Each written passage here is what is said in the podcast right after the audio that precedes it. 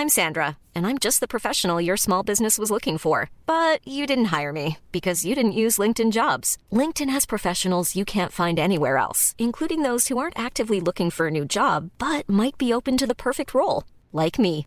In a given month, over 70% of LinkedIn users don't visit other leading job sites. So if you're not looking on LinkedIn, you'll miss out on great candidates like Sandra. Start hiring professionals like a professional. Post your free job on linkedin.com/people today.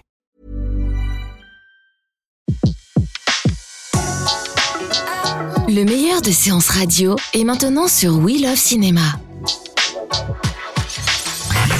Le pavé dans la toile.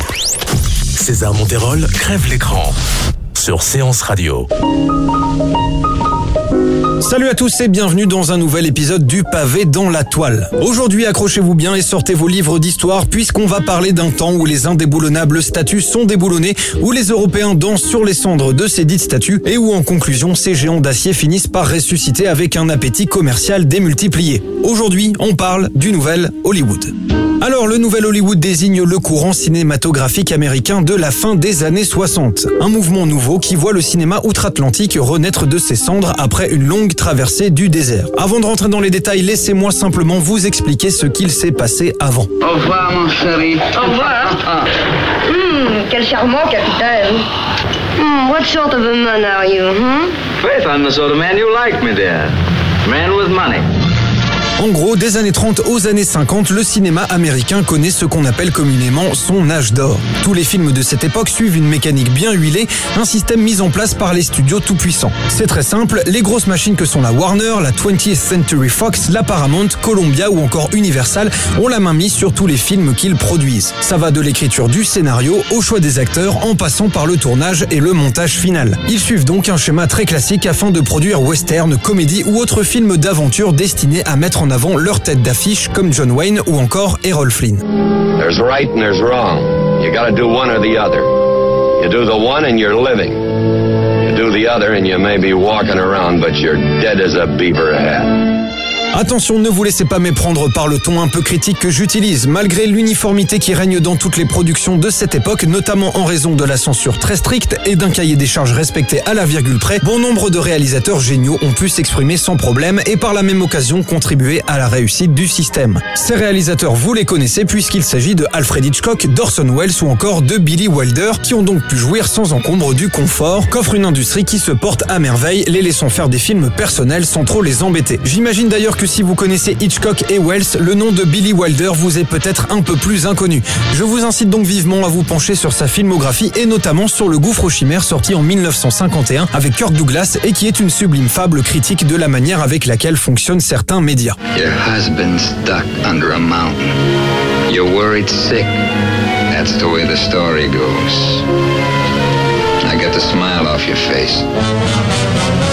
Bref, comme vous le savez, la vie s'est spécialisée dans le fait de venir vous titiller au moment où vous pensiez être au top de votre forme. Ainsi, et alors que tout va bien pour Hollywood, débarque sans prévenir la crise. Nous sommes donc au début des années 60 et il n'y a plus d'argent dans les caisses, mais alors plus du tout et Jérôme Carviel n'était même pas né. Le problème c'est qu'elles ne sont pas prêtes de se remplir puisqu'il n'y a plus personne pour faire le taf. Alfred Hitchcock et John Ford sont en plein déclin, Humphrey Bogart et Gary Cooper ont passé l'arme à gauche et la majorité des patrons des grands studios n'arrivent pas à se renouveler. Du coup, aux joies absolues, ce sont les films européens et notamment français et italiens qui profitent de la situation. Le néo-réalisme transalpin avec par exemple Roberto Rossellini et la nouvelle vague française avec entre autres Jean-Luc Godard fournissent des œuvres authentiques et parlantes aux gens puisqu'elles se font miroir de la société et de la vie. Ô bien-aimé de tous et bien-aimé d'un seul, en silence ta bouche a promis d'être heureuse. De loin en loin dit la haine, proche en proche dit l'amour. Bon, du coup, on en arrive à notre principal sujet, le nouvel Hollywood. Vers la fin des années 60, boosté et inspiré par les productions européennes, de nouveaux réalisateurs débarquent. Les premiers succès commerciaux notables sont par exemple les œuvres de John Cassavetes et Robert Altman, avec respectivement Faces en 1978 et Trois femmes en 1977, mais le plus gros d'entre eux, à cette époque, n'est autre que le génialissime Easy Rider de Dennis Hopper, avec Denis Hopper et Peter Fonda en 1969. Non, ce que vous représentez pour eux, c'est la liberté. Et qu'est-ce qu'ils ont contre la liberté? Il n'y a que ça qui compte. Ah mais oui, c'est vrai, ça, je suis bien de ton avis, il n'y a que ça qui compte. Mais en parler et être libre, euh, c'est deux choses différentes. C'est très très dur d'être libre, quoi moi, quand on est un produit acheté et revendu au marché. Donc, dans la liste de ces acteurs principaux du Nouvel Hollywood, on retrouve deux générations de cinéastes. Ceux qui sont nés dans les années 30, donc Stanley Kubrick, Francis Ford Coppola, Woody Allen, Robert Altman, Michael Cimino ou encore John Cassavetes. Et puis, dans un second temps, émergent ceux qui feront connaître au Nouvel Hollywood son âge d'or ou peut-être pas, mais ça, on verra après. Ces baby boomers, vous les connaissez puisqu'il s'agit de Martin Scorsese, George Lucas, Brian De Palma ou encore Steven Spielberg. Juste histoire de résumer, nous avons donc deux générations de réalisateurs, les plus vieux véritables artisans du Nouvel Hollywood à la fin des années 60 et les plus jeunes, ceux qui bouleverseront l'ordre établi à la fin des années 70. Parce qu'en tôle, ils vous disent tous ça. Qu'est-ce que tu veux? J'étais foutu d'avance. Non, non, pipeau, tout ça.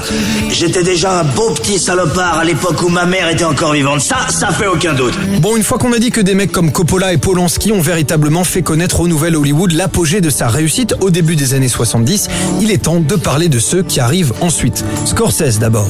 Au milieu des années 70, les productions de ceux qui ont fait le nouvel Hollywood s'essoufflent. C'est donc là que notre bon vieux Martin surgit avec des films comme Taxi Driver en 1976 et Raging Bull en 1980. Deux films gigantesques avec une palme d'or pour le premier qui connaîtront un succès immense et seront à l'origine de l'éclosion de la carrière de Robert De Niro, excusez du peu.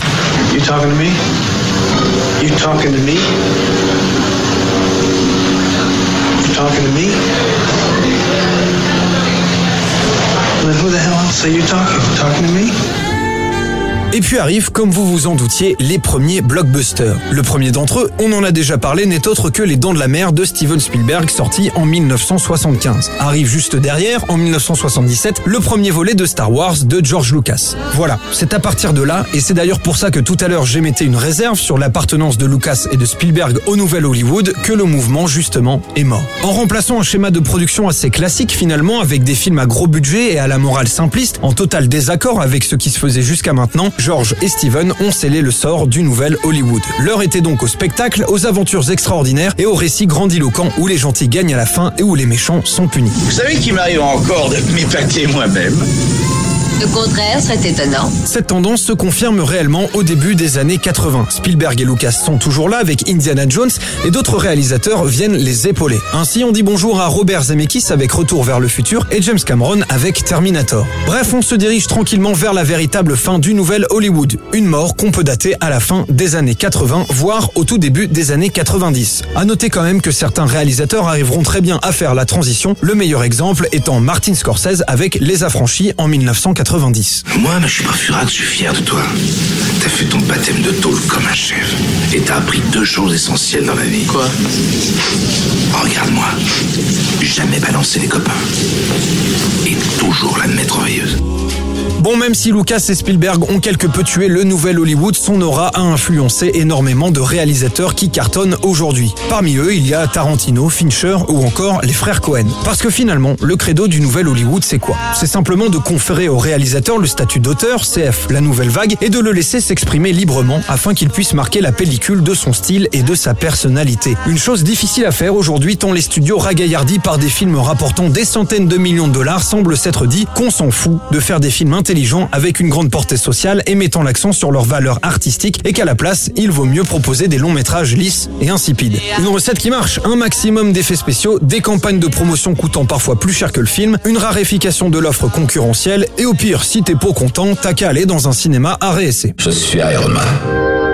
Voilà chers amis, avec cette explication du nouvel Hollywood, vous n'aurez dorénavant de cesse de vous rappeler que la vie c'est pas si simple, que d'un truc très positif peut jaillir des choses trop cool, et que de ces choses trop cool peuvent jaillir des machins tout bidons. Bon moi faut que j'y aille, on se retrouve la semaine prochaine, j'ai téléchargé illégalement le dernier Avengers.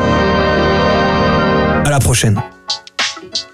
Retrouvez l'ensemble des contenus séances radio proposés par We Love Cinéma sur tous vos agrégateurs de podcasts.